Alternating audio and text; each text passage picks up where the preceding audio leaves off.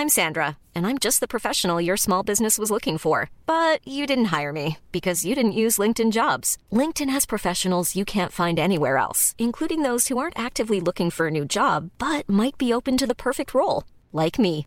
In a given month, over 70% of LinkedIn users don't visit other leading job sites. So if you're not looking on LinkedIn, you'll miss out on great candidates like Sandra. Start hiring professionals like a professional. Post your free job on linkedin.com/people today.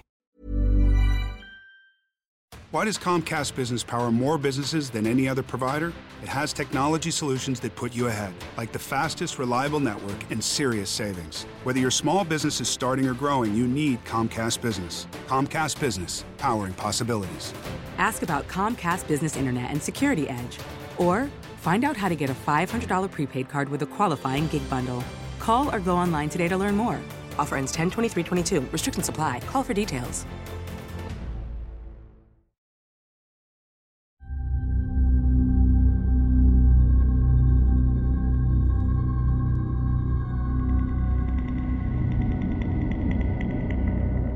Kitang-kita kong biniyak niya ang tiyan ng pasyente. Aswang sa punerarya. Magandang gabi sa inyo, Sir Jupiter. Mula nang marinig ko ang kwento niyo tungkol sa embalsamador, ay naisipan ko ring magpadala ng aking tunay na karanasan. Ako rin kasi ay nagtrabaho bilang embalsamador sa loob ng apat na taon. Bago ako naging embalsamador, ako muna ay naging isang butcher sa isang slaughterhouse. Meat shop ang negosyo ng mga magulang ko at ninong ko naman ang nagmamay-ari ng slaughterhouse. Dumating ang kaarawan ng aking tatay at nagkaroon ng inuman sa bahay. Kumusta negosyo niyo? Tanong ng aking tito sa mother side sa tatay ko. Okay naman, minsan malaki ang kita, minsan naman hindi kalakihan. Depende sa presyo ng karne ng baboy, alam mo na. Gagalaw yun kapag konti ang demand. Ikaw, kumusta na ang trabaho mo? Tugon ni tatay.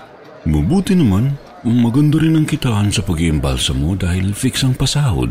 Baka nga magretiro na ako pagkatapos ng isang taon.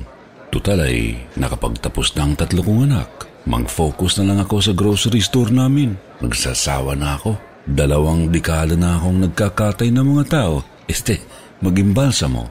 Ang pabirong sabi ng aking tito na siyang nagpasok sa akin sa pagiging imbalsamador. Ano, Kevin, ako ang magtitrain sa'yo. Sasama ka lang sa akin pagka may pasyente ako at ikaw ang helper ko. Ako na rin ang magbibigay ng sahod mo at hindi opisina para kumita ka. Dagdag ba nito? Tutal ay napag-usapan na rin namin ng aking tatay na magandang doon muna ako mag-sideline sa tuwing matumal ang meat shop, kaya pumayag na rin ako. Matapos ang isa't kalahating taon ay nagretiro na nga ang aking tito. Ako na ang pumalit sa kanya. Apat kaming surgeon noon. Surgeon ang tawag sa mga embalsamador at pasyente naman sa mga patay. Pinagaganda lang namin ang tawag para hindi awkward sa ibang tao na makakarinig. Kaming apat ay may tinatawag na minor, moderate, at extreme. Code namin yan sa tuwing makakaranas kami ng kababalaghan sa trabaho. Para bang, para habang nagtatrabaho kami, isang bitaw lang na salita ay magkakaintindihan na kami. Minor kapag nakararanas kami ng bumubulong-bulong o kaya naman kapag may naririnig kang naglalakad-lakad o kaya naman may hanging biglang dumampi sa mukha mo. Moderate naman kung nagparamdam ang pasyente sa iyong panaginip o kaya ay sinundan ka pag-uwi at sa bahay mo ito nagpaparamdam. Extreme naman kung mayroong mali sa katawan ng pasyente o hindi normal tulad ng mga uod o insektong lumalabas. Nagpapasalamat ako dahil wala pa akong karanasan sa extreme liban sa minor at moderate. Pero ang tito ko ay marami ng karanasan sa extreme. Yung minor po ay natural na sa aming apat, lalo na kung namatay ang pasyente sa disgrasya o bigla ang kamatayan at suicide. Kumbaga ay basic na lang sa amin ang minor. Doon naman sa moderate, meron akong isang karanasan na nagpahilakbot sa akin. Isang araw, ang pasyente ko noon ay namatay sa suicide. Babae po ito at nakalawit pa nga ang dila. Binasa ko ang death certificate nito at nabasa kong bigti ang cause of death niya. Hindi ko na inalam ang history kung bakit siya nagbigti. Hindi naman na kasi kasama iyon sa aming trabaho. Natapos ko ng maayos ang kailangang gawin sa pasyente at pagka-uwi ko ay doon ko mararanasan ang hindi ko inasahan. Habang natutulog ako ay napanaginipan ko siya. Sinakal niya ako. Pagkagising ko ay bumangon ako at nagtungo sa salamin para kasing totoo ang nangyari sa akin. Kaya tiningnan ko ang liig ko. Nakita kong may bakas ng sakal ang leeg ko. Tatlong gabing sunod-sunod itong nangyari. Hindi ko na makayanan kaya humingi ako ng tulong sa albularyo. Kinilabutan ako sa sinabi ng albularyo. Sabi kasi ay isa raw itong espiritu na ginamit lamang ang itsura ng aking pasyente. Sa awa ng Diyos ay nahinto ang pananakit sa akin ng espiritong iyon. Ilang araw pa ang lumipas ay nagkaroon na naman ako ng nakahihilakbot ng karanasan.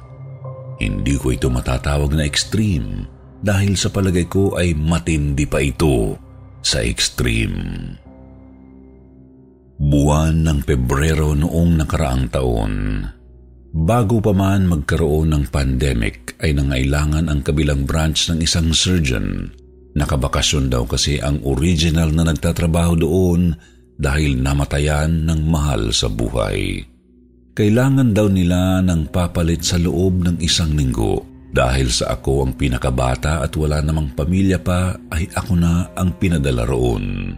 Nangako naman ang may-ari ng punerarya na sagot nila lahat pati ang boarding house na tutuluyan ko at sinabi pang kapatid dito ang nagpapatakbo ng kabilang branch. Hindi lang daw pala kibo pero mabait naman. Isang bus lang din ang sasakyan papunta roon.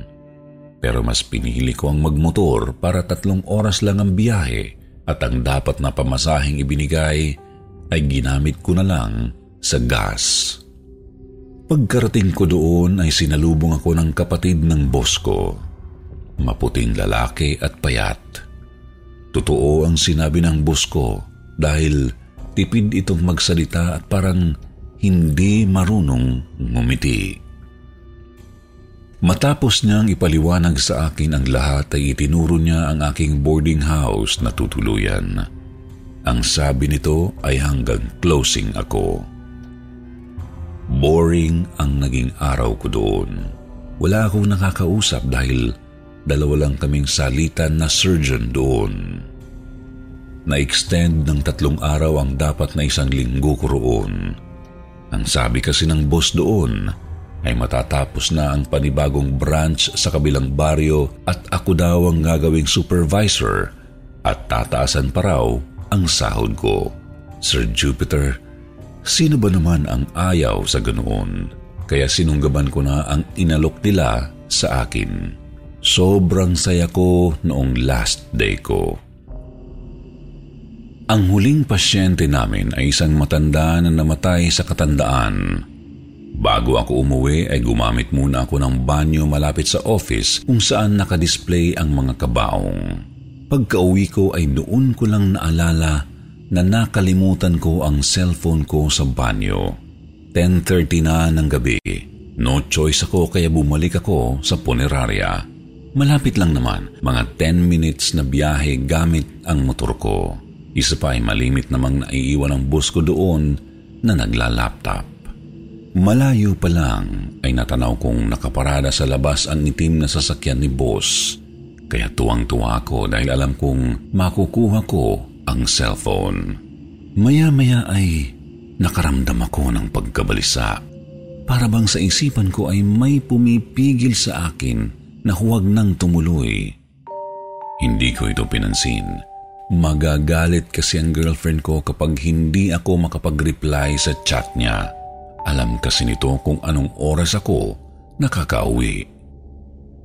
Patay na ang mga ilaw sa harap at mukhang sarado na. Naisip kong nagre-refill na lang siguro si boss kaya nagtungo ako sa likod ng punerarya kung saan mayroon pang pinto. Doon ipinapasok ang mga bagong patay. Pero bago ka makapasok doon, ay madaraanan mo ang maliit na sliding window ng embalming room. Nagtaka ako. Bukas kasi ang ilaw sa loob.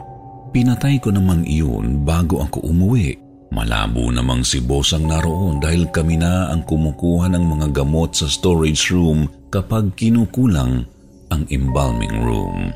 Kaya akala ko nagche-check lang siya ng kung ano sa loob. Bigla akong nakaramdam ng kakaiba. Hindi ko ma-explain kung bakit bigla akong nag-alala at natakot.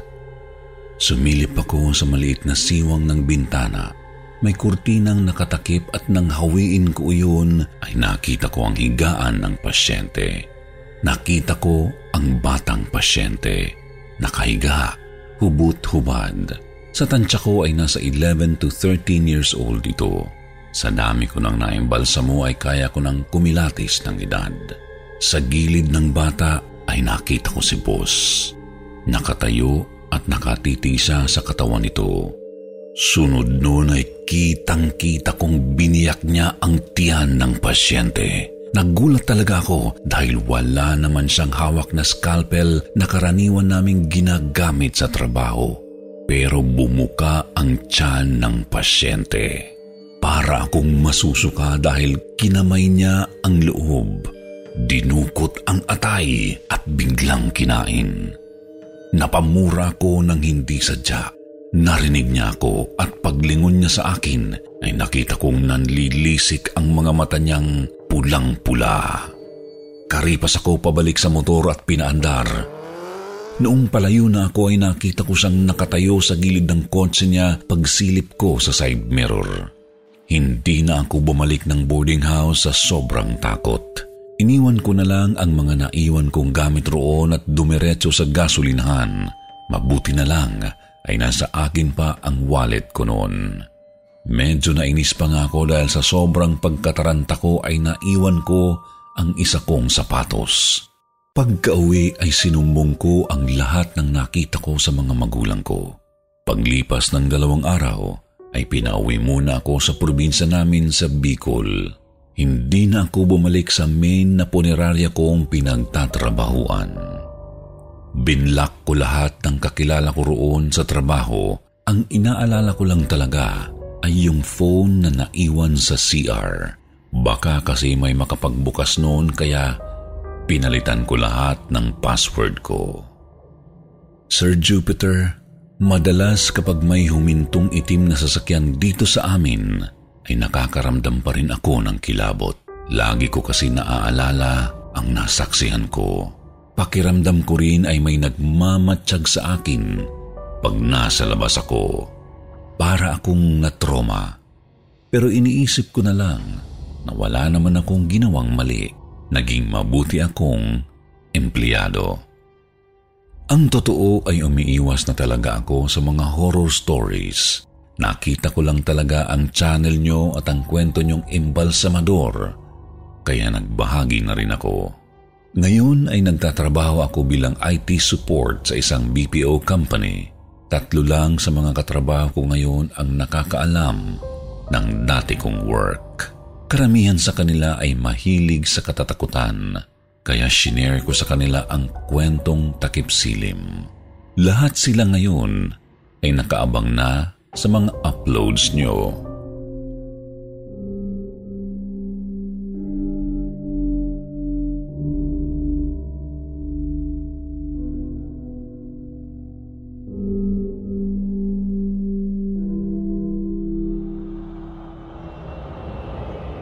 Katatakutan sa morgue. Isang mapagpalang araw sa iyo, Sir Jupiter, at sa ating mga kapwa kakwentong takipsilim.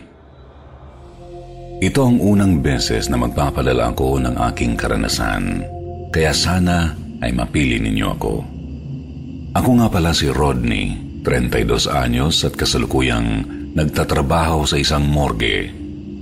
Nakatira ko sa Manila kasama ang aking mga anak at asawa. Matagal na ako sa ganitong trabaho. Sanay na akong makakita ng laman loob ng tao. Kumbaga, masasabi na ring halang ang kaluluwa ko. Wala akong takot sa mga patay, sa mga bangkay na kahit ano paman ang ikinamatay. Ang kinatatakutan ko lang talaga ay yung mga kaluluwa na nanggugulo. Sa unang branch na pinapasukan ko ay hindi ako nakakaramdam ng paranormal. Kahit minsan ay walang nagpakita sa akin doon. Pero nang lumipat na ako sa Quezon City, doon ko naranasan ang mga bagay na kahit kailan ay hindi ko malilimutan. Madalas talaga akong napasok ng hapon. Hanggang alas 9 yun ng gabi. Bale, tatlo na lang kaming nagsasara noon bandang alas 10 o alas 11 na kasama ko si Benjo at Dante. Tulad ko ay mga sanay na rin sila sa bangkay. Kung di ako nagkakamali, lunes yun, basta buwan ng August, nagpaalam na magbabanyo si Benjo. Ang naiwan na lang ay si Dante at ako. Noong oras na yun ay naghahanda na lang kami sa pag-uwi. Nagliligbit na lang. Yung mga lalagyan ng bangkay, isa-isa na naming isinara. Nang lalabas na sana kami ni Dante, pareho kaming nagulat dahil may kumalabog. Pagharap namin ay may isang bangkay na nakalitaw ang paa sa pinaglalagyan niya. Nagkatinginan kami ni Dante. Alam namin na isinara namin yun. Nagsenyasan kami kung sino ang magtutulak sa bangkay papasok sa lagayan. Nagpresenta na lang ako kasi mukhang takot si Dante.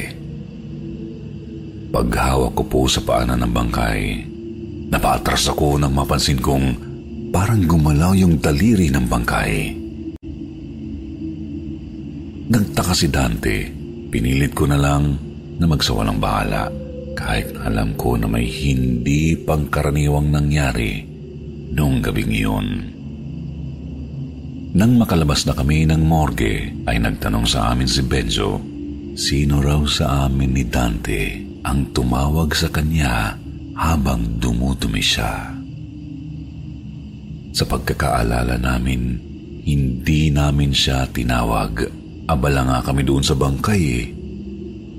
Nagkatakutan na kami nang sabihin naming hindi kami ang tumawag sa kanya.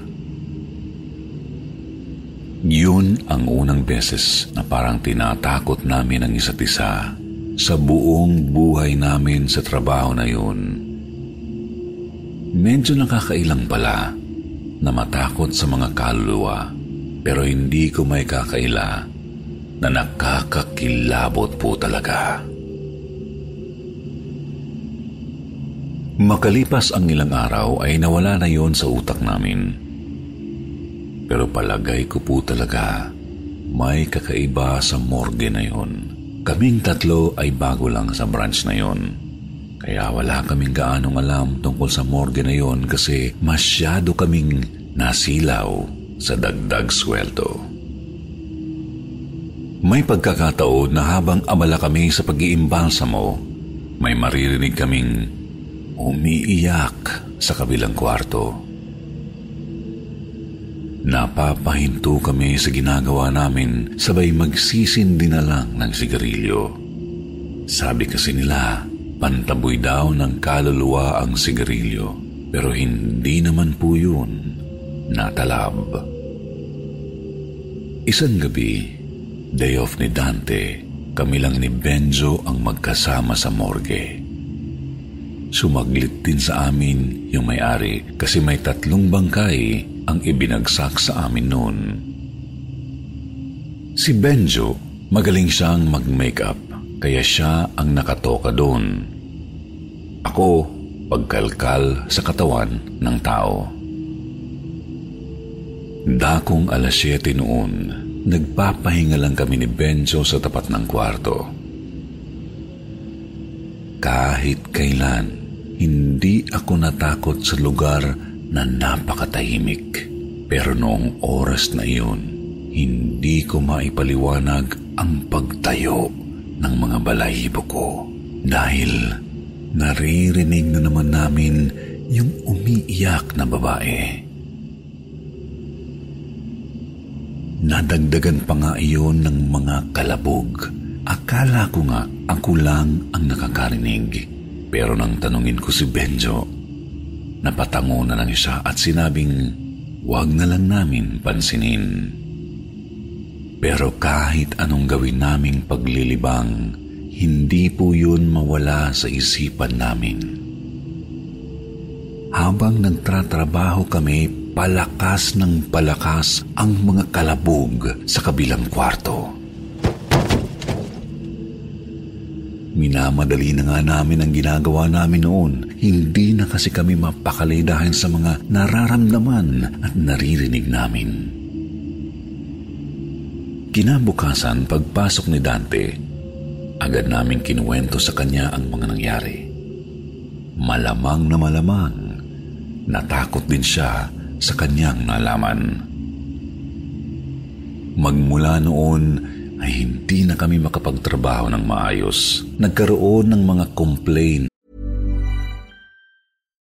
Millions of people have lost weight with personalized plans from Noom, like Evan, who can't stand salads and still lost 50 pounds. Salads generally for most people are the easy button, right? For me, that wasn't an option. I never really was a salad guy. That's just not who I am. But Noom worked for me. Get your personalized plan today at Noom.com. Real Noom user compensated to provide their story. In four weeks, the typical Noom user can expect to lose one to two pounds per week. Individual results may vary.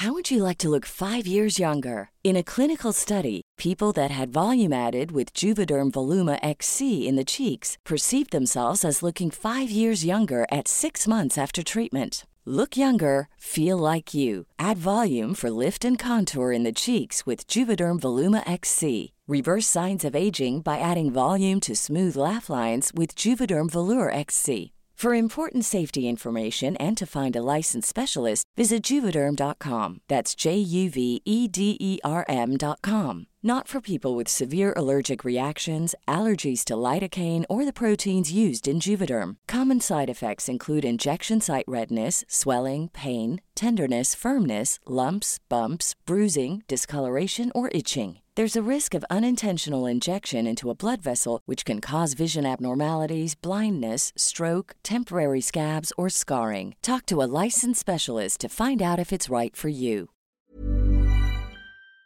Sa amin, lalo na sa make-up ng mga bangkay. Naisip na lang namin na magpalipat ng branch, pero noong oras na yun ay wala na kaming malilipatan. Hindi rin naman kami pwedeng umalis sa trabaho dahil kailangan namin ng pera. Tiniis na lang namin ang mga pagpaparamdam. Nagawa nga naming masanay sa patay, kaya magagawa rin siguro naming masanay sa mga multo. Yun na lang ang iniisip namin. October 30 Bandang alas 8 na ng gabi. Katatapos lang naming magligpit. Maaga kaming uuwi noon dahil walang gaanong bangkay na ibinagsak. Hinihintay namin si Benjo sa banyo. Magmula kasi nang makaranas kami ng kakaiba, hindi na kami naghihiwa-hiwalay. Abala sa pagkikwento si Dante sa akin. Nagtaka ako kasi bigla siyang huminto tapos nakatingin siya sa likuran ko. Yung mukha niya para siyang nakakita ng multo. Kinabahan na ako noon. Sinubukan kong lumingon. Magmula sa tapat ng banyo, matatanaw yung hagdanan papuntang first floor at doon sa hagdanan na yun may nakita kaming babae na nakaupo. Mahaba ang suot tapos naka-side view siya sa amin. Natatabunan ng mahaba niyang buhok yung mukha niya. Sa takot ko, napatalikod ako ulit. Si Dante naman, nagkunwari na lang na may tinitext sa cellphone niya. Kinatok ko na ng kinatok si Benjo, pinagmamadali na namin siya. Palagay kasi namin, hinintay lang din kami ng babaeng multo. Nagsisinturon pa lang si Benjo nang lumabas siya sa banyo at agad naming sinabi sa kanya na may babae sa hagdanan. Pero pagtingin namin ay wala na yun doon. Kahit di nakita ni Benjo ang babae, ay naniwala siya kagad. Agad kaming bumaba at lumabas na ng morgue na yun. Kinabukasan po noon ay ako naman ang nag-day off. Nakahinga ako ng kaunti dahil kahit paano, may isang araw ako para makaiwas sa mga pagpaparamdam. Pero pagdating po ng gabi, habang nanonood kami ng asawa ko sa TV, bigla po akong tinawagan ni Dante. Natataranta ang boses niya sa kabilang linya na uutal-utal at hindi niya masabi ng maayos ang gusto niya. Nang mahimasmasan ay narinig kong nakulong si Benjo. Nakulong daw ito sa kabilang kwarto. Naglilinis daw kasi si Benjo doon nang bigla raw magsara ang pinto. Tapos hindi na raw naririnig ni Dante si Benjo na nagsasalita. Nagpaalam ako kay Mrs. Sinabi ko na lang na may emergency. Pumayag naman siya. Palagay ko kasi ay kailangan kong tulungan yung mga kasamahan ko. Pagdating ko doon, ay naabutan ko si Dante sa labas. Nakaupo sa gutter at parang naiiyak na sa takot. Unang beses kong makita na nagkaganon siya. Hindi kami nagsayang ng sandali. Pinuntahan kaagad namin yung kwarto kung saan nakakulong si Benjo. Pinihit namin ng pinihit ang doorknob pero masyadong mahigpit. Pinakuha ko kay Dante yung malaking martilyo namin. Pagkatapos ay buong lakas kong sinira yung doorknob. Nang mabuksan namin ang pinto, bumungad sa amin si Benjo. Walang malay na nakahandusay sa sahig. Ang pinakanapansin namin, Sir Jupiter, ay yung mga kalmot niya sa braso at bandang leeg. Agad namin siyang binuhat. Nasa labas na kami nang magkamalay si Benjo. Hinatid namin siya sa kanila. Ilang oras pa bago siya bumalik sa katinuan. Hindi ko alam kung anong nangyari sa kanya kasi wala po siyang maalala. Di niya alam kung saan niya nakuha ang mga kalmot. Ang huli niya lang na natatandaan ay bigla raw sumara ang pinto tapos may nakita siyang babae sa gilid ng mga bangkay. Maayos naman po si Benzo matapos iyon. Ginamot na lang ng asawa niya yung mga kalmot. Kahit maging yung asawa niya, nagtataka na rin. Dahil sa mga nangyari, ay nagkaroon po kami ng desisyon. Noong gabi din na iyon, ay nagpasya kaming magpalipat ng branch. Pipilitin naming dapat na mailipat kami. Kaso kinaumagahan, tinawagan kami ng may-ari ng branch na iyon. Galit na galit. Pinagmumura kami sa kabilang linya. Bakit daw namin hinayaang nakakalat ang mga bangkay sa sahig? Kinilabutan naman kami dahil base kay Dante at Benzo, Inayos naman nila yun. Dahil day off ako nung gabing yun, ang tinanggal lang ay si Dante at Benjo. Pero kahit na hindi ako nakasama sa sinisante, nag-resign na rin ako. Hindi ko na kaya doon. Mas pipiliin ko pang mag-iba na lang ng trabaho kaysa mamatay sa takot. Kaming tatlo ay naghanap na lang ng ibang mapapasukan.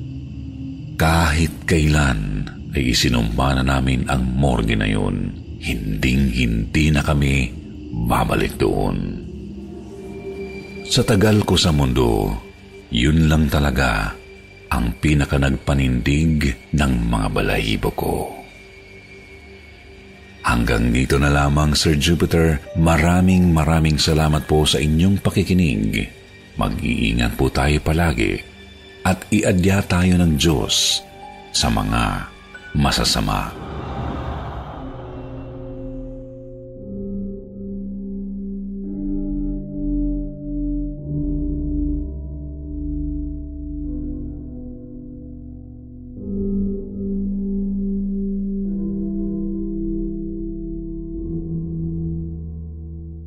Magandang gabi mga katakip silim. Ang ating babasahing kwento ay ipinadala ni Ronnie. Kung nais nyo ring magbahagi ng karanasan nyong nakakatakot ay ipadala nyo lamang sa stories at kwentong takipsilim.com o kaya naman ay i-message nyo lang kami sa aming Facebook page. Huwag nyo rin kalimutang i-like and share ang video na ito. Simulan na po natin ang kwento. Bangkay sa punerarya.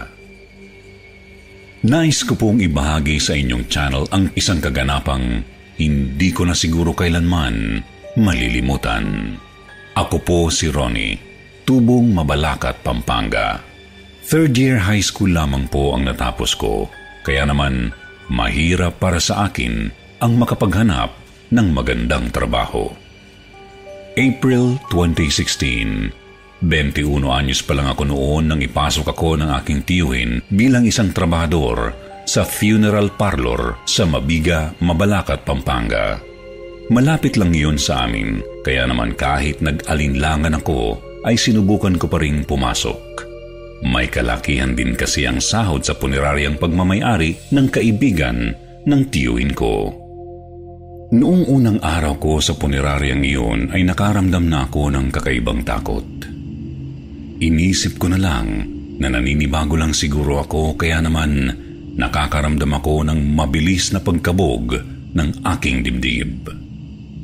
Nagsisitayuan din ang mga balahibo ko sa tuwing mapapatingin ako sa maraming kabaong na may iba't ibang disenyo. Pilit kong nilakasan ang loob ko.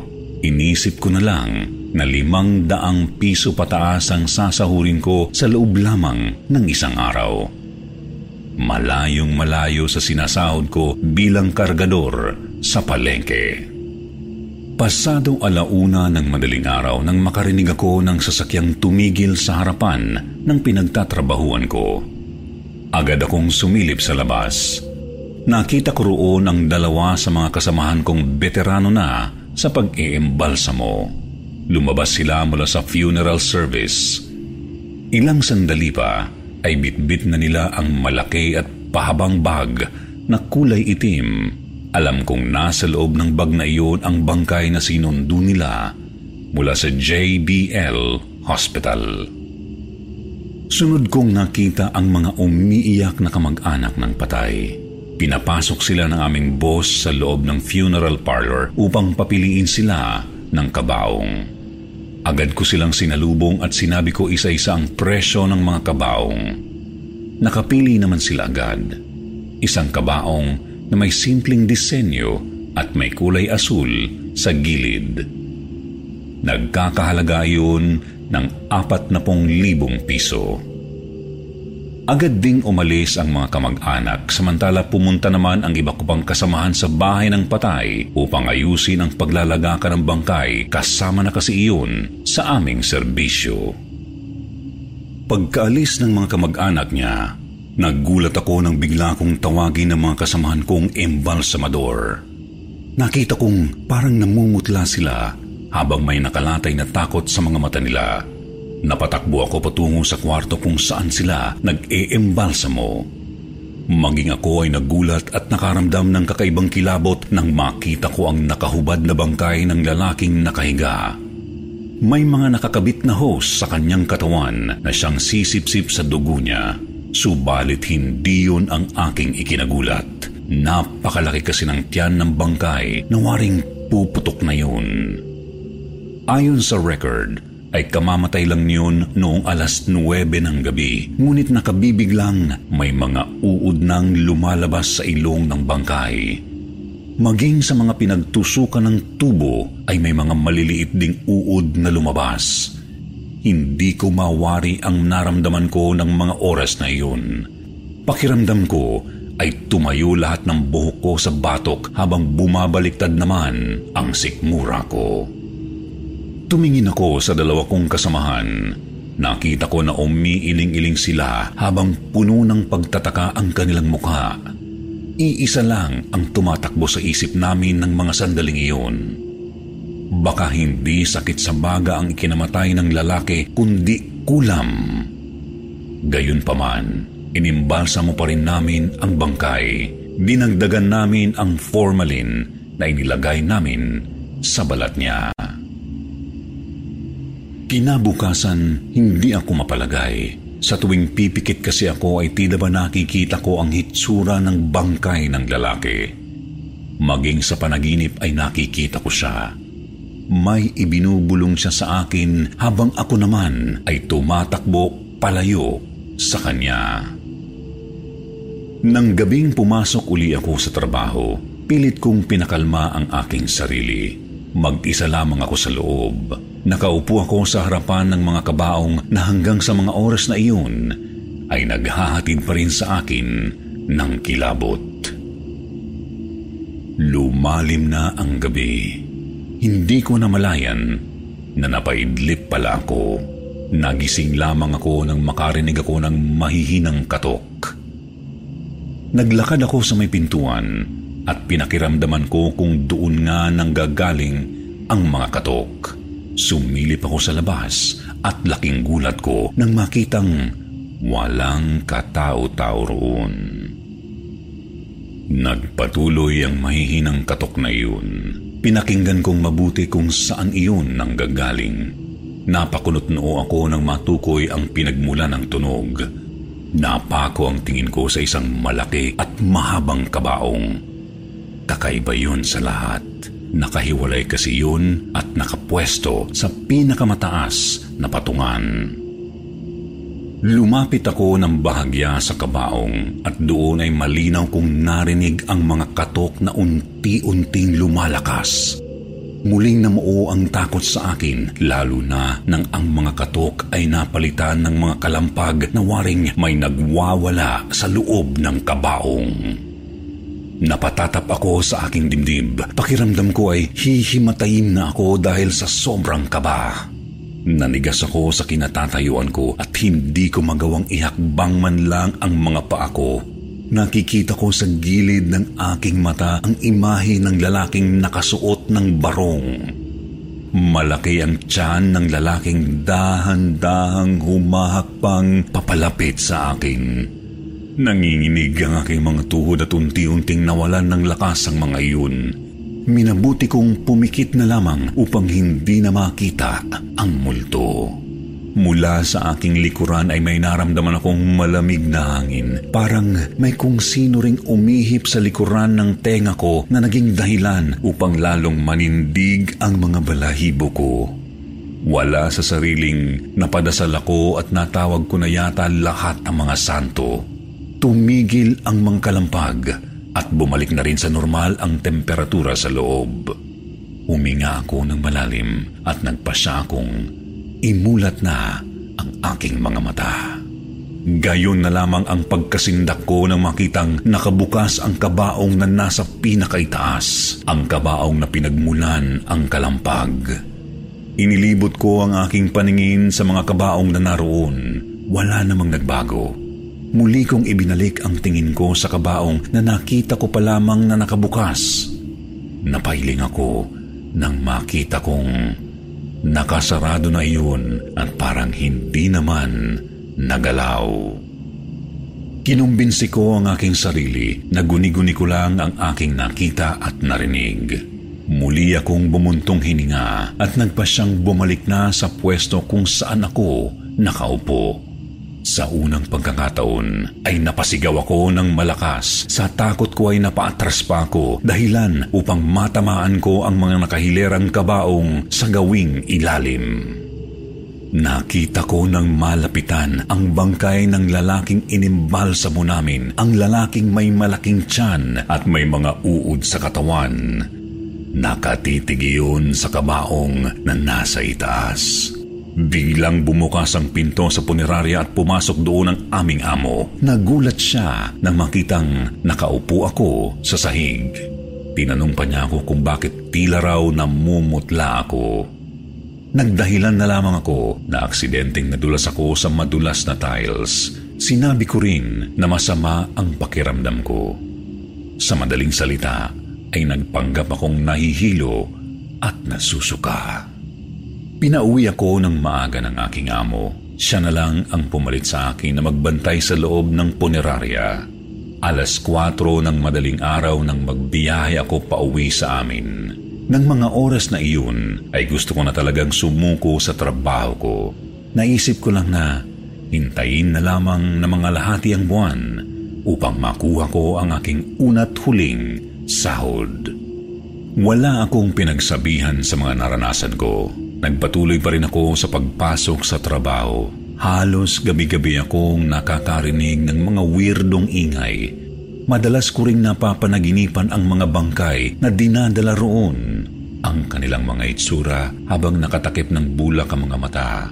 Ang kanilang maputlang mukha at ang kanilang malamig na katawan na binubutasan namin sa tuwing mag-eembalsamo kami.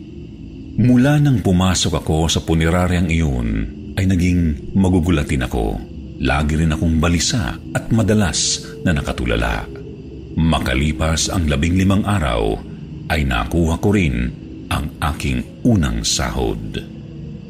Nang makapagsahod ako, ay hindi na ako pumasok kinabukasan. Tinawagan ko na lang ang aking amo at sinabi sa kanya ang katotohanan maging ang mga pagpaparamdam ng mga kaluluwa ng mga bangkay na iniembalsa mo namin ay naikwento ko rin sa kanya. Pumayag naman ang aking amo nang sabihin kong hindi na ako muling papasok. Ayon sa kanya, ay normal lang daw na makaramdam at makakita ako ng kaluluwa. Sa katunayan nga, ay halos araw-araw siyang nakakakita ng mga multo. Matapos ang mga araw na iyon ay minabuti kong humanap na lang ng ibang trabaho. Namasuka na lang ako bilang isang construction worker. Simula noon ay hindi ko na napanaginipan ang mga bangkay. Nawala na rin ang pagiging magugulatin ko. Subalit mula noon ay hindi na ako muling tumingin pa sa mga bangkay. Hindi na rin ako nakikipaglamay sa mga kamag-anak naming sumasa kabilang buhay Marahil nagkaroon ako ng trauma sa mga patay. Hanggang dito na lamang po ang aking may babahagi sa tunay kong karanasan. Ipinaabot ko po sa inyo ang kwentong ito hindi para manakot, kundi para makisimpatya sa mga taong nakaranas din ng ganito. Hanggang sa muli.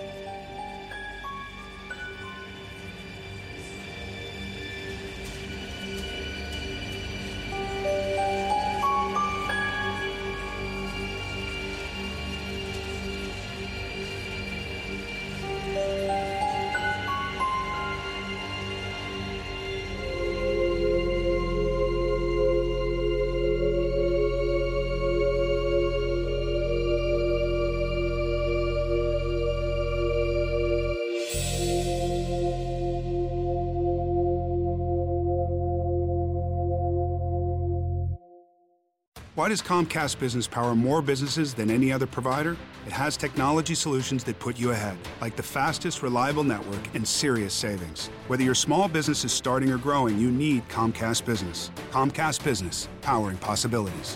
Ask about Comcast Business Internet and Security Edge, or find out how to get a $500 prepaid card with a qualifying gig bundle. Call or go online today to learn more. Offer ends 10 23 22. Restrictions apply. Call for details. Hey, it's Paige DeSorbo from Giggly Squad. High quality fashion without the price tag. Say hello to Quince. I'm snagging high-end essentials like cozy cashmere sweaters, sleek leather jackets, fine jewelry, and so much more. With Quince being 50 to 80% less than similar brands. And they partner with factories that prioritize safe, ethical, and responsible manufacturing. I love that. Luxury quality within reach. Go to quince.com slash style to get free shipping and 365 day returns on your next order. Quince.com slash style.